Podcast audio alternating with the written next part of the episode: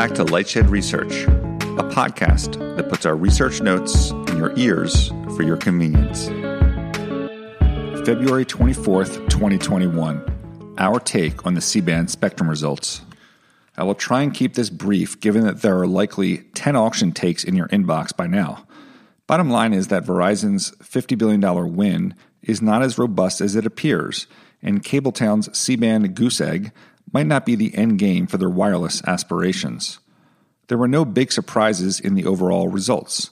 Yes, it's true that Ergen is typically a wild card in everything that he enters, but given Dish's existing depth of spectrum and capital needs to build out a network, their lack of presence in this auction was not a shock.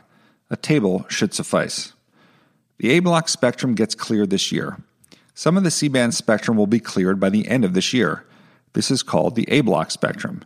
It is 100 megahertz deep, but available in less than 60% of the U.S. population. The rest of the C band auction is not required to be cleared until the end of 2023, although there are financial motivations that could accelerate that timeframe. This early A block spectrum was bought for $1.62 a megahertz pop, including clearing costs. That compares to the 96 cents per megahertz pop paid for the rest, which might take years to become usable.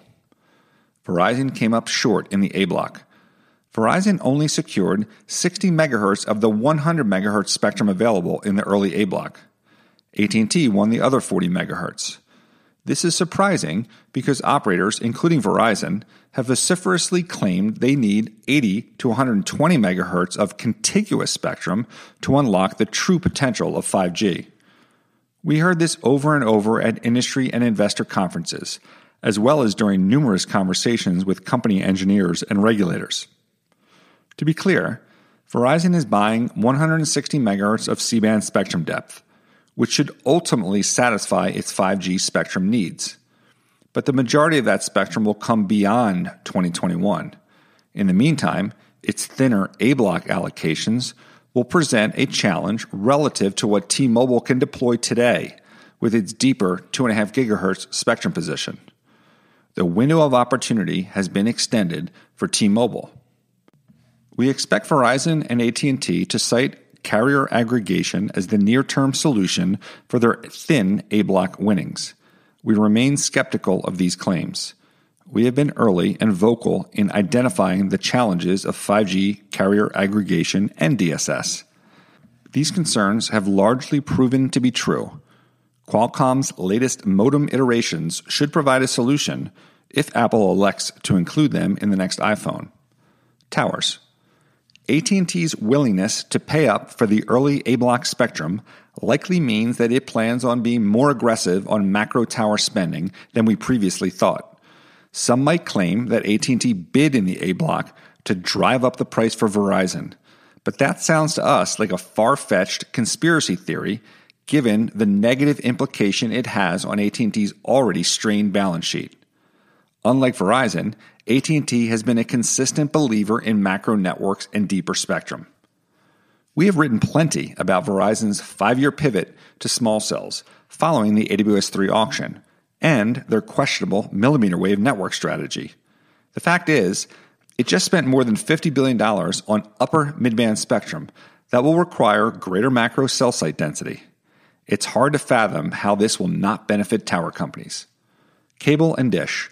The commentary on Comcast and Charter's quarterly calls made it pretty clear that they were not aggressive bidders in the C band auction. But zero dollars? We also realize that Charlie Ergen can be unpredictable, and we see the attraction Dish's network architecture has to major technology companies. But it really wasn't a surprise that Dish was also effectively a goose egg winning one license in Cheyenne, Wyoming for $2.5 million. All is not lost for these wireless challengers to the oligopoly. Just yesterday, the FCC announced a plan to auction 3.45 to 3.55 gigahertz midband spectrum in only nine months from now. This new spectrum band is adjacent to and below the CBRS shared spectrum band that was auctioned in August of 2020.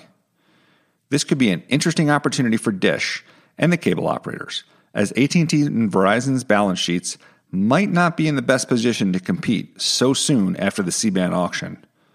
There is one catch. The clearing costs mean that the minimum bids will have to top 47 cents per megahertz pop.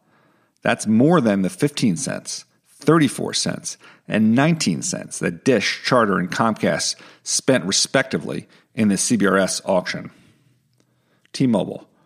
While we budgeted T Mobile for the $10 billion they ultimately spent in this auction, we look forward to CTO Neville Ray's explanation on why T Mobile needed to buy another 30 to 40 megahertz of midband spectrum, given the 200 megahertz spectrum opportunity it has in 2.5 gigahertz.